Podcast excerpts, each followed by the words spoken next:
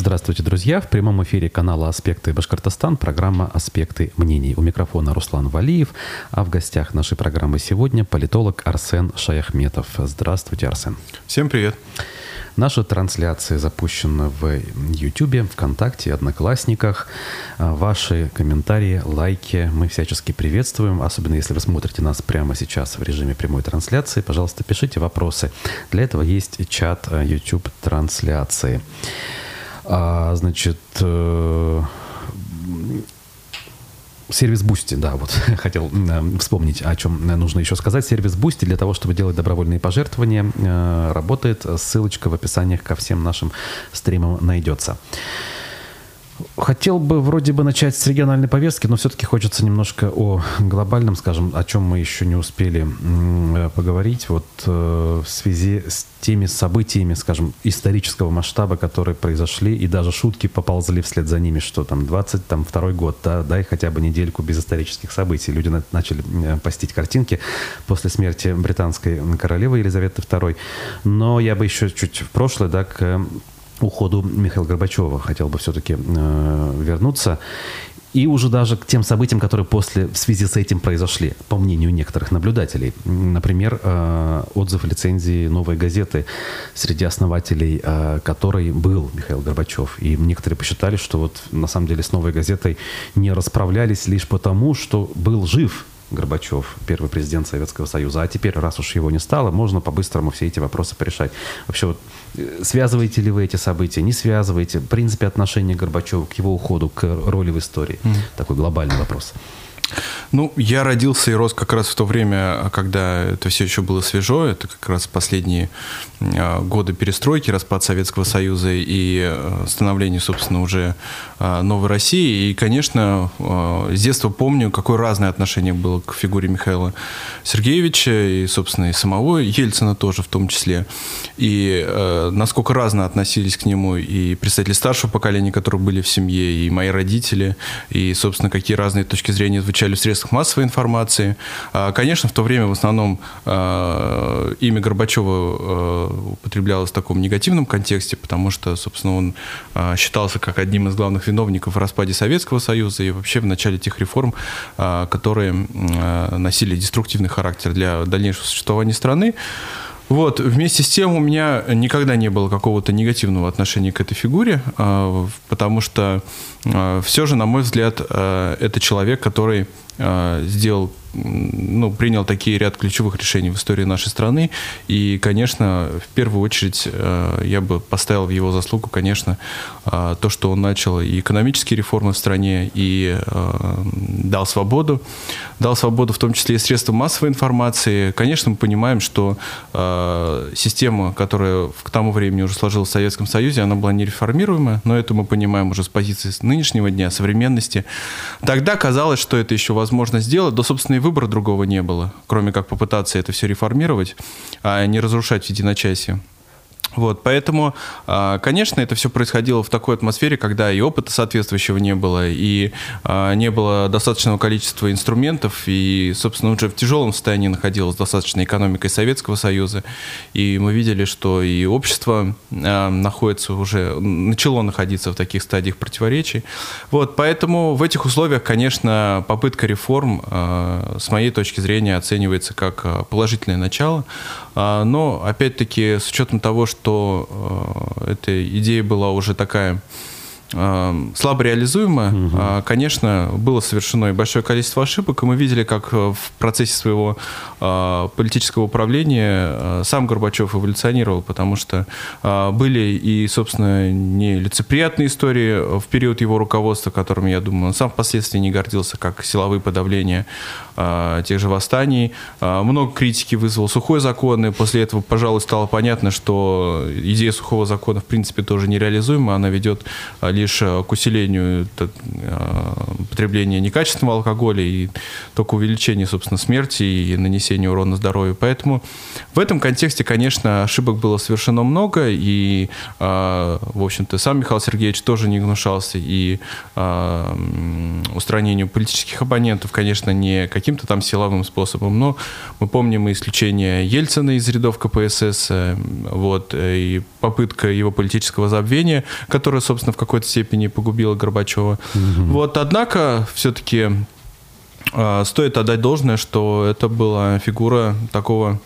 в общем-то, мирового масштаба, и, пожалуй, это один из первых, если не первый, ну, по крайней мере, первый точно в новейшей истории руководитель нашей страны, который добровольно оставил это место, что, собственно, в такой тяжелой ситуации, на мой взгляд, все-таки серьезный и очень ответственный поступок, потому что многие бы в такой, в такой момент и цеплялись за власть, пытались исправить свои ошибки, пытались бы себя обезопасить, но это человек, который смог принять такое трудное для себя решение, и и, конечно, освободить поле для других людей, для тех, кто мог бы, с его точки зрения, сделать что-то лучше, чем он, пресечь какие-то его ошибки, например.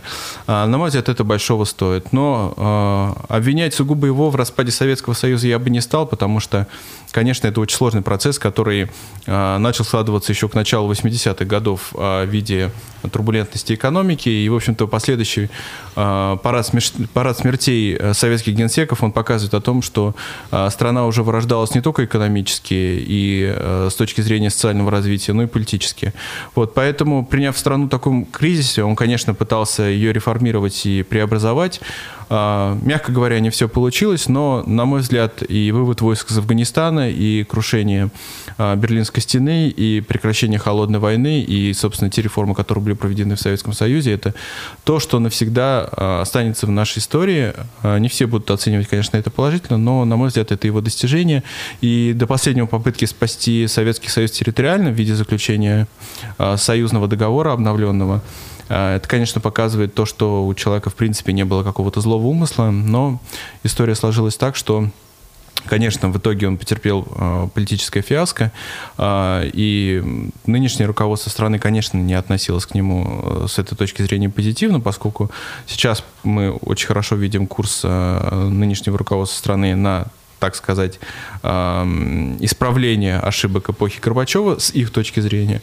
Вот. И в этом плане, конечно, отзыв лицензии «Новой газеты» сразу после смерти Михаила Сергеевича я не считаю случайным событием. Угу. Это такая вот некая символическая точка, которая была поставлена уже после его ухода.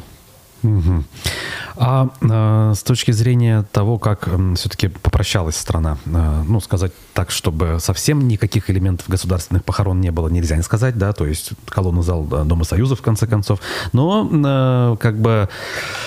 недостаточно, скажем так, почестей было оказано. Даже, я вспоминаю похороны Бориса Ельцина в две тысячи седьмом году, могу сказать, что не в пользу Михаила Горбачева в этом смысле уровень государственности данного мероприятия был. Ну, я бы сказал, что это были государственные похороны такие на минималках, то есть как бы основной какой-то минимальный церемониал был э, с, э, совершен. Ну, собственно, и Владимир Путин тоже приехал, попрощался. Не в день, конечно, официального прощания, но заехал. Поэтому с этой точки зрения я считаю, что все-таки это важное событие, что человек в принципе не проигнорировал это. Мы знаем, что в духе Владимира Путина в принципе принимать самостоятельное решение без оглядки на какой-то протокол, если он того хочет. Вот, поэтому, конечно, можно как-то здесь отметить, что и Горбачев не был президентом нынешней России, а предыдущего государства, которое было преемником, и что сам Горбачев, может быть, не хотел таких каких-то пош... пышных почестей в свой адрес. Но, на мой взгляд, все прошло э, и с точки зрения такого общественного восприятия, ну, достаточно сдержанно. То есть я ожидал, что будет уж очень сильная волна негатива, особенно э, на фоне и специальной военной операции, и э, всего этого прочего. Но, на мой взгляд, все-таки были хорошо слышны и голоса тех, кто вспоминал Михаила Сергеевича добрым словом. Вот, э, в общем-то, и международное сообщество высказало э, свои позитивные отзывы о знакомстве, собственно, и периоде сотрудничества с Горбачевым. Вот, поэтому, на мой взгляд, в принципе, достаточно достойно удалось проводить человека. Приехали многие знаковые персоны. Угу. Вот, поэтому э, символически мы, конечно, прощаемся с двадцатым веком. Вот в этом году, получается, за лето э, ушло ушли все люди, которые были так или иначе причастны к событиям там, ноября-декабря девяносто первого года, когда распадалась страна постепенно. Вот. И Шушкевич, и Кравчук, и теперь Горбачев ушли, уже, собственно, никого и не осталось. Ну и теперь королева Елизавета ушла. Вот. Мы понимаем, что просто настает такой, наверное, период, когда уже люди в возрасте уходят, тем более люди после тяжелой болезни, как Горбачев. Вот. Но вместе с тем вот, символизм, конечно, ощущается. Угу.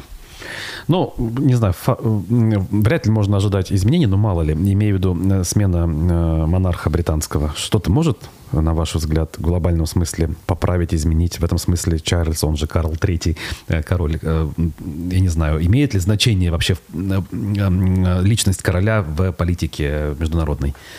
Я думаю, что существенных изменений мы не увидим, потому что мы помним, что Елизавета вторая была очень консервативной дамой, вот, и в период своего, сложно сказать, семидесятилетнего руководства, ну, относительно руководства, конечно, с определенными ограничениями страной, она, в общем-то, очень редко, когда меняла какие-то свои подходы и к протоколу, и к исполнению своих обязанностей.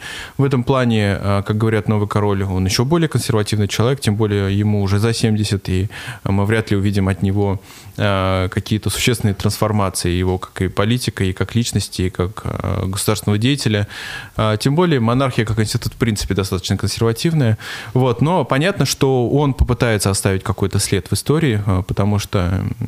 Времени у него на это немного, да? Да, природы ему отделено уже, мы понимаем, что не так много, и остаться в тени своей матери, человека, который всю жизнь там ждал этого поста и остался незамеченным, конечно, он вряд ли захочет. Поэтому Поэтому я думаю, что он будет себя активно проявлять и в общественной деятельности, и, может быть, как-то и на политическом векторе. Вот, тем более, собственно, и в Европе сейчас не самые простые времена и с точки зрения экономики, и Брексита, и, и всего прочего. Поэтому я думаю, что он какую-то активность будет проявлять. Ну ладно, посмотрим. Нам в любом случае нужно спуститься с небес королевских на нашу бренную землю и поговорить о том, что у нас в стране и в республике происходит. У нас, ну, помимо вот таких общегосударственных вопросов, там, специальной военной операции и так далее, есть и как бы какая-никакая жизнь в республике. И, скажем так, многие вещи, что у нас в повестке, они... не всегда, будучи, скажем так, связаны напрямую с политикой, в любом случае как бы какой-то окрас приобретают. Я сейчас имею в виду, например, историю, разворачивающуюся на уровне Уфы, в районе Госцирка, да, а кафе-площадка начала застраиваться высотными домами. В этой связи странные, порой противоречивые вещи мы наблюдаем. Если вспомнить, когда-то Радий Хабиров лично высказывался, что это плохо, потом стало тихо вокруг, и в это время успели выдать разрешение при предыдущей уфимской администрации. Теперь вновь на оперативке аж все очень серьезно обсуждается, с критикой обрушился Хабиров на Мавлиева, который формально, казалось бы, ни при чем. Вот это как все можно объяснить, что ли? Что на самом деле? Несогласованность действий? Или, в принципе, все согласовано, но какие-то нечистые на руку дельцы с помощью каких-то финансовых инструментов смогли, скажем, в ненужную сторону направить это все. И, и в конце концов, каков выход, опять же, да, то есть как должна выглядеть в этой ситуации уфимская мэрия, которая сама же одобрила, пусть и руками других чиновников, а сейчас она вынуждена это отзывать, хотя, кстати, в судах непонятно, удастся ли им это сделать. Ну, здесь мы возвращаемся к теме работы института в нашей стране. К сожалению, часто у нас на уровне политического руководства роль личности вытесняет работу самих институтов, то есть принимаются какие-то волевые решения, либо курс работы государственного органа или той же администрации, неважно какого уровня, резко меняется с приходом нового руководителя. Вот. К сожалению, в нашей стране не успели отстроиться и до, до, с должным им образом функционировать институты, вот, и мы все чаще и чаще упираемся в интересы, волю отдельных чиновников, руководителей разного уровня, будь то начальники отделов, руководители города, республики и так далее. Мы помним, что, по-моему, пару лет назад это было, да, в двадцатом году вроде, было принято главой республики волевое решение не застраивать эту территорию, но вместе с тем, очевидно, процесс, который был уже развернут в городской администрации там, по выдаче разрешений и всего, всей прочей документации, он уже был запущен, либо он уже шел, и как застройщик сам уверяет, что с точки зрения закона это все правильно и все согласовано, то есть не было каких-то оснований для того, чтобы каким-то образом прекратить этот процесс легальным образом. Угу. Вот, и мы пришли к тому, что создана очередная такая, казалось бы, безвыходная ситуация, когда с точки зрения закона вроде все делается правильно, но в очередной раз общественность выступает против, да и в этот раз не только общественность, но и глава республики вроде как на официальном уровне выступает против этой застройки, и происходит такая правовая либо социальная коллизия, когда с точки зрения закона все сделано верно, но вместе с тем, очевидно, будут появляться какие-то трения или противоречия либо со стороны общества, либо со стороны власти. То есть власть, как с одной стороны, выдает разрешение, с другой стороны, препятствует реализации mm-hmm. этого разрешения. Вот. Поэтому, конечно, сейчас сложно определить какой-то выход. Здесь, наверное, проблему решит только какая-то добрая воля застройщика, что он сам откажется от проведения дальнейших работ, но насколько это реалистично, конечно, большой вопрос, потому что отказываться от того, что тебе вроде как по закону принадлежит, легально, и отказываться от больших денег, тем более сам застройщик не скрывает, что если у него есть разрешительная документация, то он начинает уже непосредственно строительство и продажу квартиры. Вот. Как сам Радий Фаридович заявил, что мы сейчас можем столкнуться с очередной историей с обманутыми дольщиками. Вот. И выход я здесь вижу только такой, что институты в нашей стране и в республике в частности должны начать работать стабильно, вне зависимости от того, кто управляет этими институтами. Должна быть преемственность в принимаемых решениях и должна быть осознанность в принимаемых решениях, потому что даже выданное согласие на застройку со стороны городской администрации — это не их самостоятельное решение, это решение, которое проходило целый ряд согласований. И, соответственно, были те органы, которые также согласовывали это решение, и нельзя сказать, что о нем никто не знал. Mm-hmm. Вот, поэтому мы понимаем, что, в общем-то, сам госаппарат Республики Башкортостан и со стороны муниципалитета, и со стороны региональной власти так или иначе создали эту ситуацию, и, конечно, решать это возможно только в правовом поле и в диалоге. То есть договариваться, общаться, может быть, предлагать какие-то альтернативные варианты застройщику. Вот, но, опять-таки, повторюсь, решать этот вопрос только в диалоге и выстраивать такую систему принятия решений, которая носила бы институциональный или личностный характер, то есть принимали бы решения института и несли за это ответственность. Угу. Вот вместе с тем некоторые, особенно критически, скажем, настроенные к региональной власти источники, телеграм-каналы, анонимные, например, обратили внимание, что глава Башкирии не стал исполнять собственные угрозы руководителю, например, Минстроя, и передумал его увольнять. В конце мая Радий Хабиров возмущался двухлетним срывом сдачи школы в селе Старый Сибай, известная история, да, значит, и вот тогда на Минстрой обрушался, потом, значит, несколько неприятных слов позже звучало и в адрес Минобразования, что вот со школами у нас не все в порядке. В результате действительно к началу учебного года далеко не все вот эти поручения реализованы, но люди сохраняют свои позиции. Это как можно объяснить? То есть все-таки какой бы ни, ни был нерадивый министр, но свой, грубо говоря, и менять не на кого, или что-то еще вот зарыто в этой истории? Я бы объяснял это только эмоциональностью Радия Хабирова. Он очень часто делает такие эмоциональные выпады, будучи недовольным какой-то ситуацией. Впоследствии, я думаю, он анализирует ситуацию и понимает, что где-то есть коллективная ответственность, где-то, может быть, он погорячился. Вот, поэтому, да, эмоциональные высказывания стороны Радия Фаридовича и критические высказывания мы слышим часто, но надо понимать, что, опять-таки, это не вина какого-то отдельного человека, отдельного министра, который в том числе пребывает в своей должности буквально считанные месяцы на тот момент. Вот. Понятно, что это была скорее такая мотивировочная речь для того, чтобы стимулировать министерство работать более активно, но опять-таки за строительство и ремонт школы несет ответственность не только Минстрой, угу. но, как правильно замечено, и Министерство образования, это и финансирование со стороны федерального центра, и бюджет Республики Башкортостан, то есть здесь задействованы и федеральные структуры, и Минфин, и это целый ряд согласований. И вообще муниципалитет в том числе как бы за школу уж отвечает, наверное. Абсолютно верно, ага. да, и муниципалитеты, и и э, тоже районный э, сектор образования. Поэтому, э, если такая ситуация произошла по всей республике, то понятно, что это системная какая-то проблема. И, собственно, читая аналитику по этому вопросу, мы, конечно, видели, что здесь были проблемы и на э, сметном уровне, и на проектировочном, поэтому э, понятно, что, скорее всего, была задача вписаться в федеральную программу, и э, в этом случае активно в краткие сроки готовилась документация, конечно, не совершенно не идеальная, но главное, чтобы получить деньги.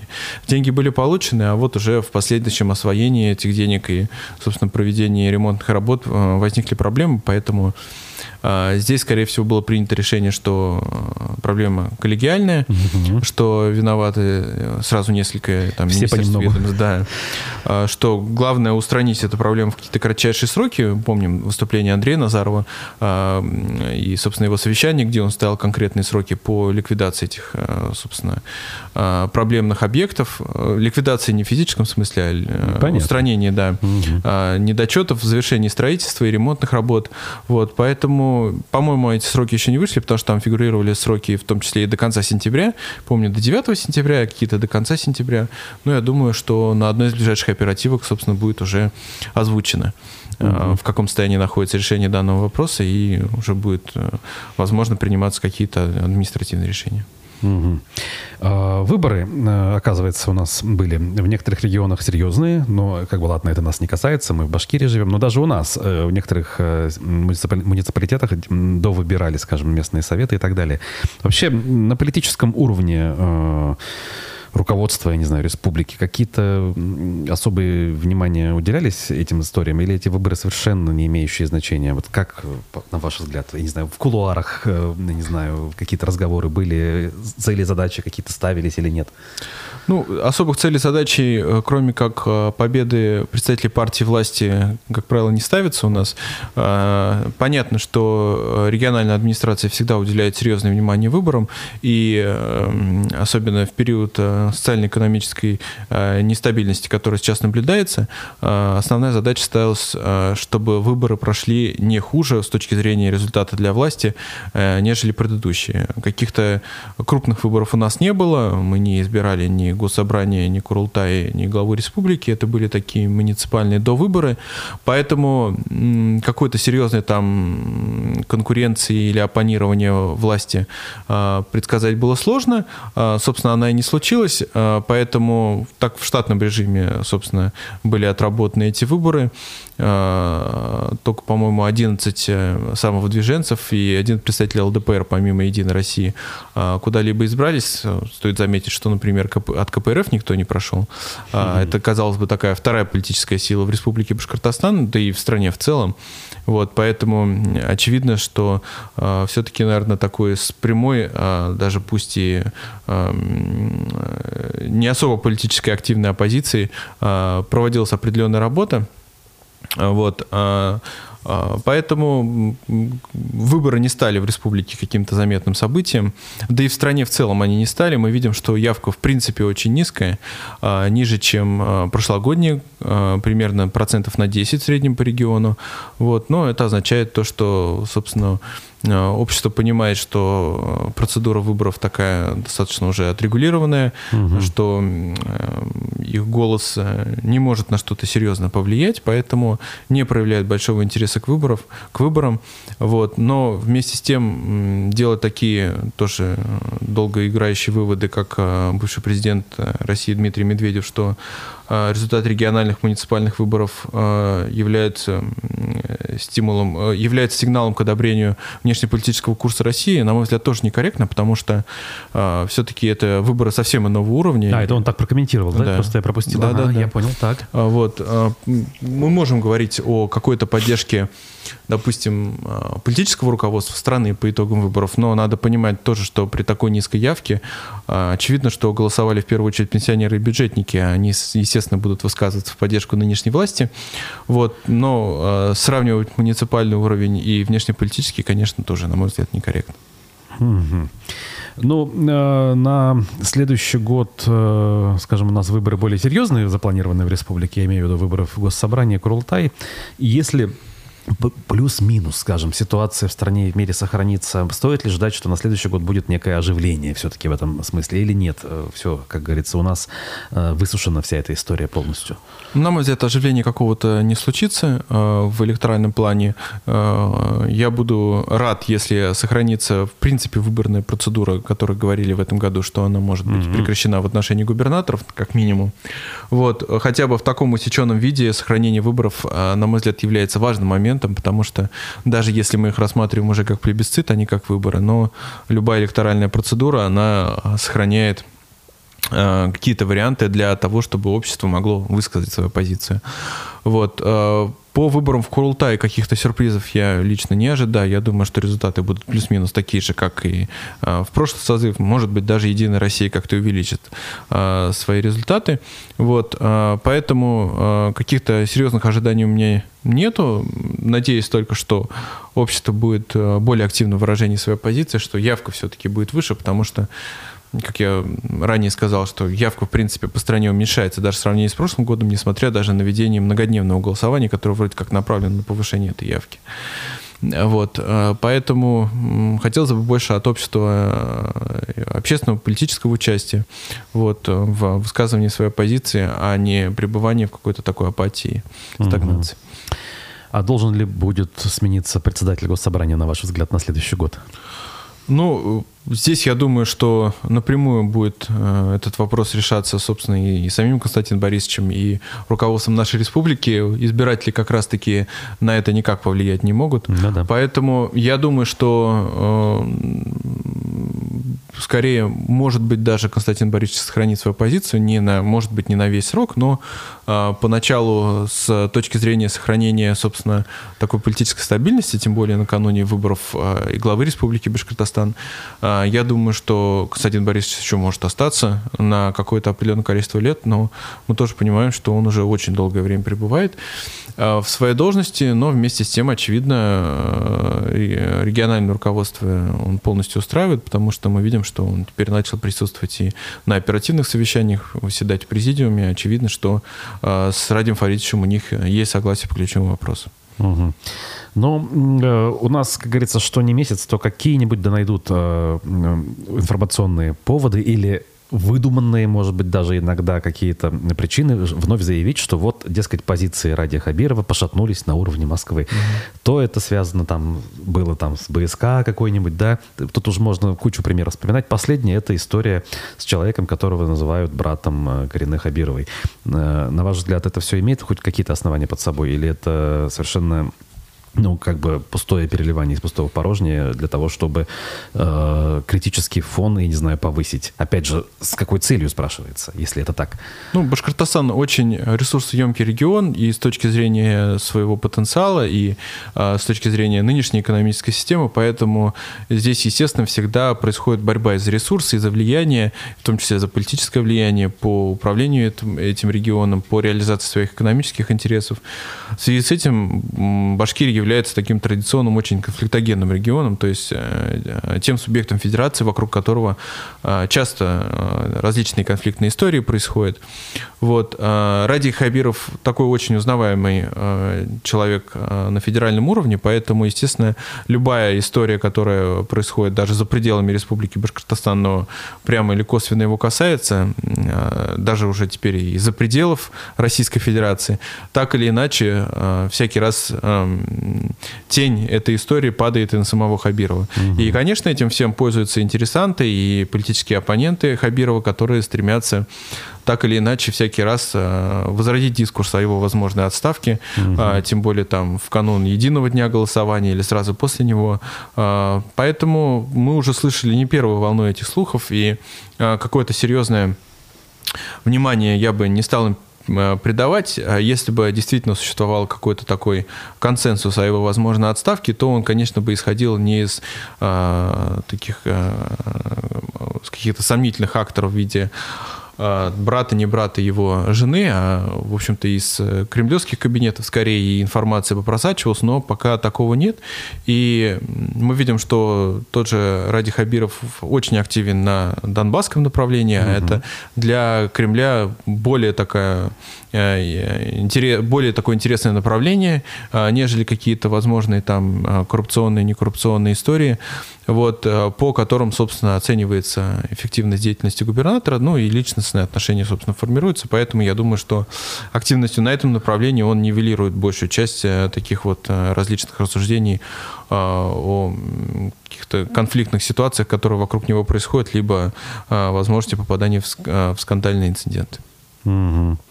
Вот действительно, кстати, и сегодня, если взять оперативку, много тем обсуждалось, а в конце Радий Хабиров отдельно вновь вернулся к этой теме и сказал всем, значит, подчиненным, руководителям муниципалитетов особое внимание уделять людям, которые возвращаются с зоны боевых действий. И вот мы, наблюдающие деятельность своего главы республики, можем же какие категории выделить губернаторов? Условно говоря, есть те, кто вообще никак не заметен в этом направлении. Есть вот такие, как наш Радий Хабиров, и есть, условно, один человек, это глава Чечни Рамзан Кадыров, который может себе позволить, в принципе, очень серьезные заявления, как, например, на днях он раскритиковал вообще Минобороны и пригрозил, что сам пойдет к президенту и расскажет, как на самом деле дела обстоят. Сейчас я упрощаю, конечно. Вот, на ваш взгляд, как бы деятельность нашего руководителя региона, она стремится к тому, чтобы вот, ну, приблизиться, скажем так, по уровню влияния к тому, что делает Кадыров, или нет такой цели? Вот как бы ниша занята, вот она как бы такая, и все делается так, как нужно. То есть и других куда-то далеко идущих целей нет.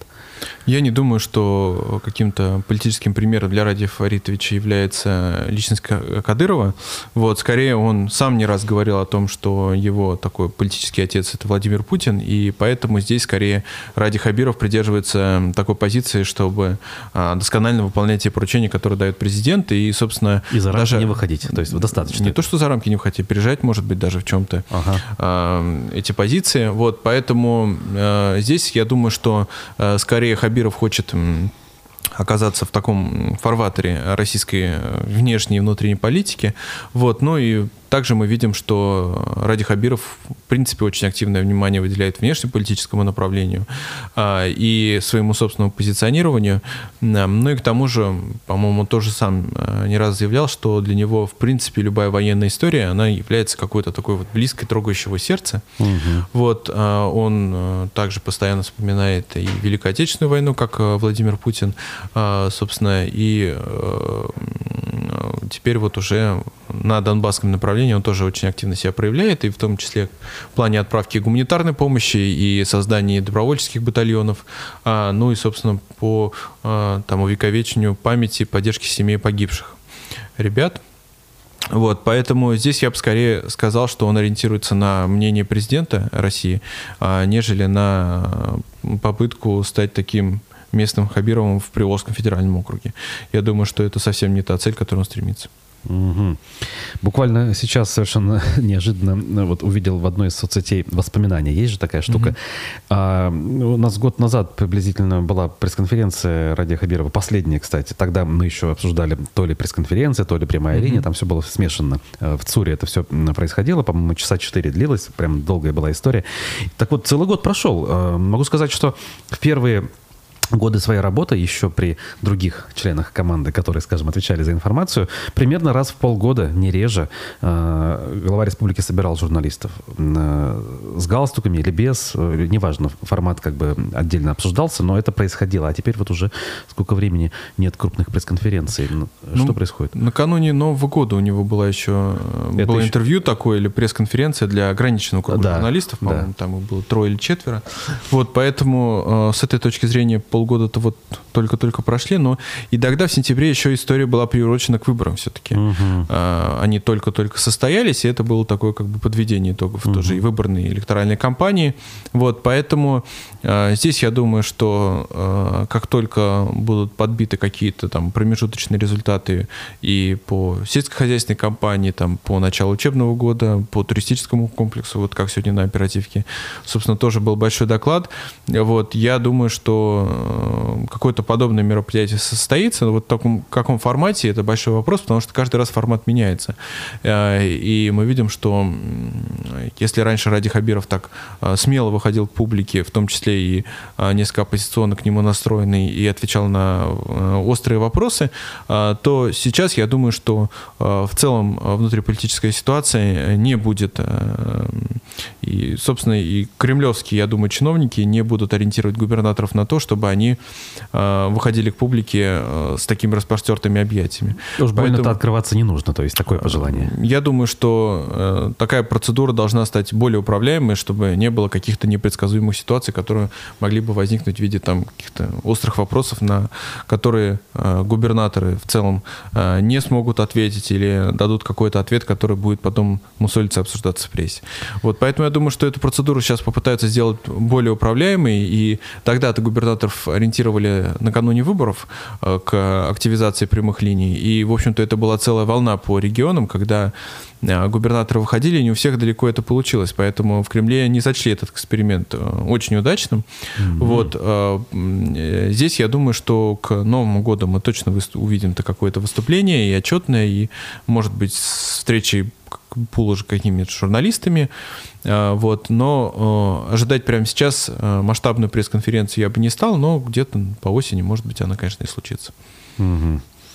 А, вот, скажем так, как сформулировать, вот до известных событий, скажем, до там, осени даже прошлого года, если немножко назад откопать, общественно-политическая картина в республике, она все-таки была разнообразнее, что ли, да, потому что как бы раньше представители внесистемной оппозиции как-то себя проявляли, там, того же Навального, ныне отбывающего срок, там, какие-то другие национальные активисты были. Сейчас по понятным, в том числе, причинам как бы поле зачищено, часть людей, к сожалению, находится там где-то, может быть, в местах лишения свободы, часть находится в эмиграции. Вопрос в чем?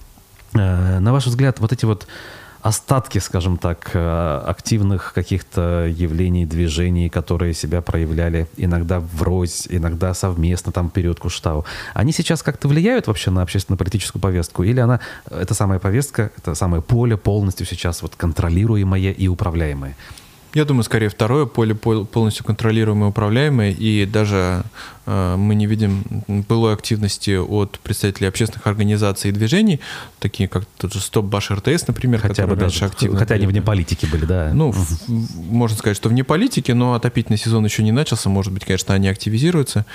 Скорее здесь было решение, что на время специальной военной операции будет э, информационное поле полностью контролироваться, и даже какие-то малейшие несогласованные и даже, может быть, политически не оппозиционные, а скорее социально острые выступления со стороны общественных организаций будут пресекаться. Вот. Поэтому сейчас активность никакая не наблюдается, и государство в очередной раз стремится вобрать в себя не только реализацию своих непосредственных полномочий в виде там исполнительных, судебных, законодательных функций, но еще и взять на себя некую функцию общественных организаций, выступать, в том числе и оппонентам, самим себе, устраивать те же самые вот такие вот публичные высказывания в адрес каких-то ключевых чиновников, угу. устраивать им взбучки для того, чтобы так вот имитировать, собственно, и некую, так, некий такой общественно-политический дискурс угу. в республике, то есть взять на себя эту, собственно, роль. Вот, поэтому впереди тоже у нас зима и отопительный сезон в том числе, поэтому я думаю, что государство будет, опираясь на те же обращения недовольства граждан, все-таки стараться перетянуть на себя одеяло и предупреждать некоторые проблемы э, перед тем, как они могут стать такими общественно резонирующими и выйти на улицы. Я думаю, что здесь мы увидим большую активность по предотвращению этих проблем уже, в принципе, на корню, по предупреждению их.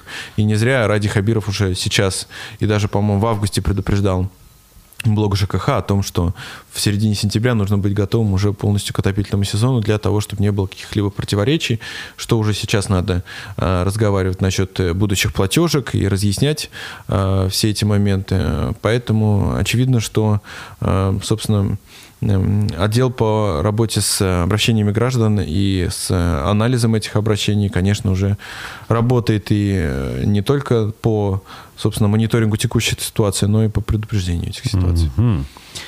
Вот тут наш зритель постоянный Михаил Кадяков, настойчивый, не первый раз, кстати, спрашивает, с какой целью Илона Макаренко перенесла, вынесла, точнее, до выборы в трех районах на четвёртое сентября.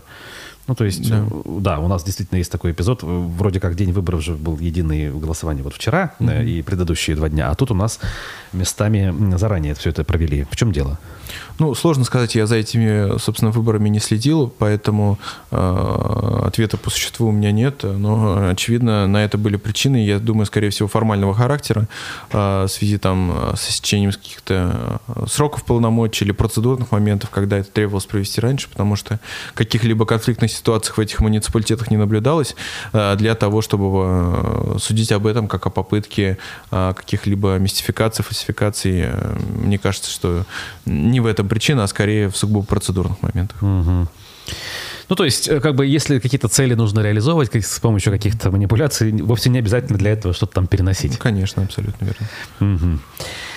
Так, вот где-то выше я видел сообщение. Да, нас просили прокомментировать историю с пожаром на колхозном рынке. Хотя, казалось бы, да, обычная как бы форс-мажорная история. Но, по мнению, опять же, сторонников теории заговора, не побоюсь этого слова, да, здесь может быть все непросто. Mm-hmm. И а, интересанты могут быть и прочее, прочее. Как бы и деньги в этой истории так или иначе присутствуют, как минимум в виде ущерба, нанесенного конкретным владельцам и конкретным арендаторам.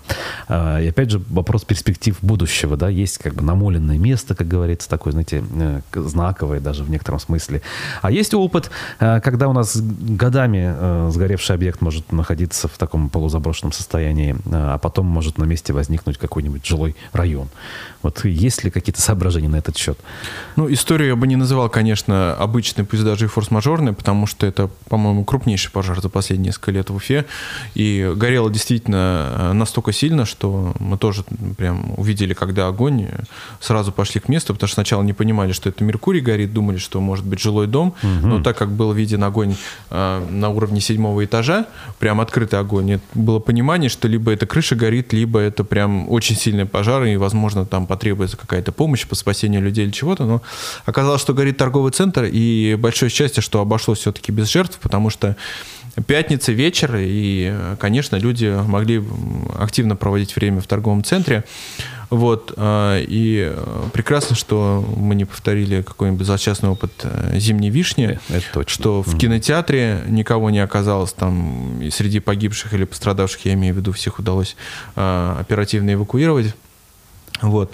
Что касается непосредственно самого происшествия, то это, конечно, я думаю, сейчас будет снова активизироваться дискурс о том, что торговые центры необходимо проверять, и проверять в них в том числе пожарную безопасность. Загорелся самый первый корпус «Меркурия», такой самый старый из них, вот, поэтому в каком там состоянии находилась противопожарная система, сложно сказать. Владелец заявляет, что вроде как все было в порядке и недавно только проверялось, вот, поэтому говорят, что возгорание произошло на втором этаже, но я думаю, что в связи с тем, что, собственно, само здание строилось уже больше десяти лет, по-моему, назад, конечно, там навряд ли использовались самые современные материалы, тем более это не передовой торговый центр. В принципе, эти материалы очень сильно усовершенствовались в последние годы с точки зрения противопожарной безопасности. Тогда, собственно, по самому пожару было видно, что они очень такие горючие. Угу. Потому что все а, полыхало, конечно, моментально. Э, стоя, собственно, в той толпе, которая окружала э, торговый центр во время пожара, там тоже шли разные разговоры и о том, что и арендная плата повысилась э, очень сильно в последние годы, и что могут быть интересанты э, с точки зрения поджога специального.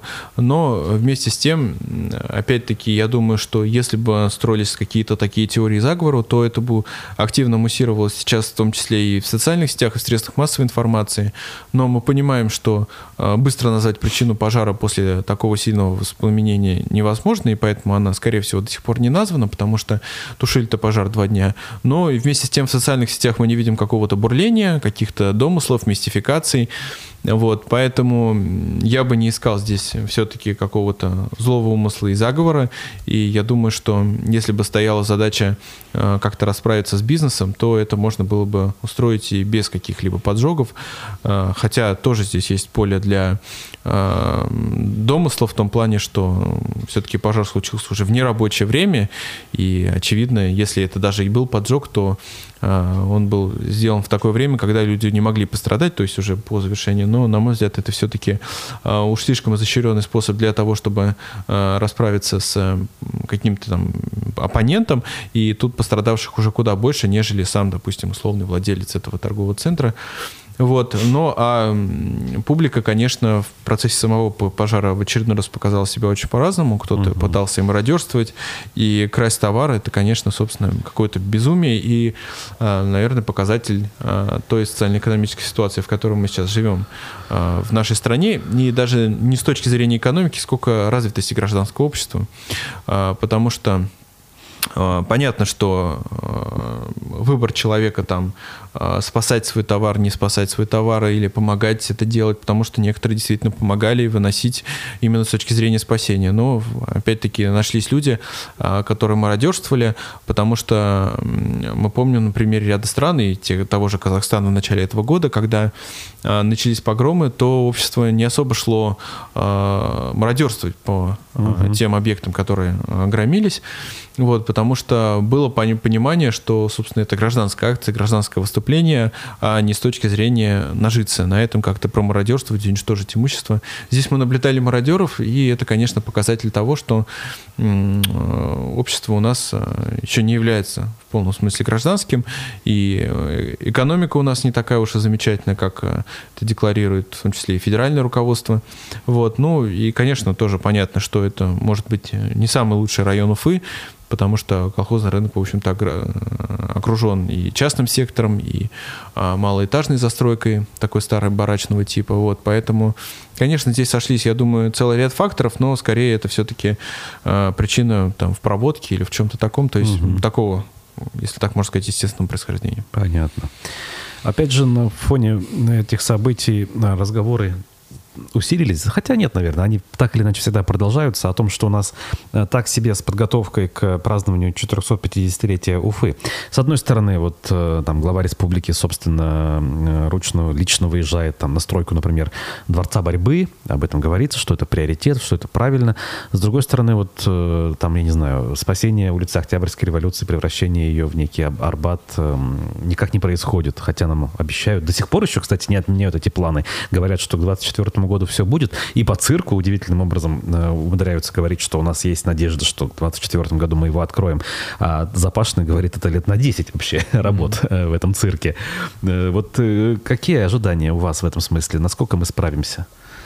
Ну, опять-таки возвращаемся к вопросу работы институтов, потому что, собственно, такое пышное празднование четырехсот пятидесятилетия, которое планировалось, это было проектом Радия Хабирова, и не секрет, что он, собственно, лоббировал данное решение на уровне федерального руководства и э, по пробиванию денег на это празднование, и мы видели, сколько было концепций различных нарисовано, генеральный план Уфы составлялся, было куча проектов, в том числе и трамваи, и ретро-трамваи, э, и преобразование улиц, и невероятное строительство, и преображение набережной, и всего этого. Э, но, опять-таки, с точки зрения институтов, конечно, республика в этом плане не подошла должным образом к празднованию четырехсот пятидесятилетия, потому что не было накануне ни сформированных планов, не было понимания, как системно с точки зрения министерств, ведомств работать уже с непосредственно федеральными коллегами по реализации этих планов, где находить финансирование с республиканской стороны, как это делать. Ну, банально, может быть, опыта не хватило, как это делать, вот быстро, оперативно добиваться выделения денег, реализацию планов и так далее. Вот, поэтому здесь, конечно, ожидание вот этого события и желание провести его хорошо скорее превозмогали над непосредственными возможностями. И поэтому сейчас, по сути, проект преобразования свелся к таким имиджевым проектам, которые лоббируют, опять-таки, непосредственно Радий Фаридович. Это и Дворец борьбы, там строительство театра кукол, реконструкция, точнее, театра театра кукол, вот, ну и тоже ряда таких спортивных мероприятий, спортивных объектов, вот, которые Радий Хабиров давно хотел построить в нашей республике, а вместе с тем э, та системная работа, которая ожидалась по проведению э, непосредственно с точки зрения инфраструктуры каких-то мероприятий в городе, то есть это там обновление маршрутной сети, даже улица Октябрьской революции, набережная, эти планы пока что отодвинуты, и, в общем-то, региональное руководство достаточно справедливо пеняет и на городскую администрацию, потому что с точки зрения празднования юбилея и два прежних состава администрации, нынешние пока что не проявляют себя как такого активного исполнителя, а, в принципе, это основная функция должна быть возложена на городскую администрацию. Понятно, что региональное руководство в первую очередь должно добиваться выделения средств и перераспределения этих средств, но таким непосредственным подрядчиком и реализатором этого должно выступать, должна выступать городская администрация. Ну вот мы, по-моему, первый только вот такой плакат, завешенный с ремонтом дорог, сейчас на улице Ленина, напротив театра оперы и балета, увидели вот с непосредственно символикой четырехсот пятидесятилетия. Угу. А так, в принципе, это ничего и не напоминало о том, что уже меньше, чем через полтора года у нас наступает юбилейный год. Вот, поэтому так потихоньку какие-то проекты реализуются, и я думаю, что впоследствии ну, просто а, какие-то планируемые мероприятия и объекты, которые должны были, в принципе, по плану введены в двадцать четвёртом году, будут а, присовокуплены к программе по а, реконструкции Уфы, как там строительство мостов, развязок и так далее. Вот, но а, уже года полтора назад, или год назад, когда, в принципе, начался вот активное обсуждение по планам ремонту и строительству объектов, было понимание, что нет четкой концепции, четкой стратегии, как это делать. Это все делалось буквально на ходу, на коленке. Это тот брендбук, эскизы, которые рисовались, это были скорее такие яркие примеры из зарубежных стран, в том числе лучших практик, но никак не перенесение этих лучших практик на пример Уфы. И нынешняя экономическая ситуация, она, конечно, не способствует тому, чтобы те планы были реализованы, поэтому мы, я думаю, что мы увидим куда более скромное празднование четырехсот пятидесятилетия, нежели ожидалось, вот, и скорее оно будет носить такой фестивальный характер, то есть, скорее всего, это будут там концерты, фейерверки, салюты, приглашенные артисты и какие-то такие имиджевые проекты, в том, в том числе и с точки зрения идентики, нежели такие вот глубокие инфраструктурные преобразования. Ой, понятно, мишурой, короче говоря, зависим все вокруг. Ладно, как говорится, в любом случае надеемся и поживем, увидим. А пока что я благодарю нашего сегодняшнего гостя, нашего эксперта, политолога Арсена Шаяхметова и всех наших зрителей также благодарю. До встречи в эфирах завтра. А пока что хорошего дня и до свидания.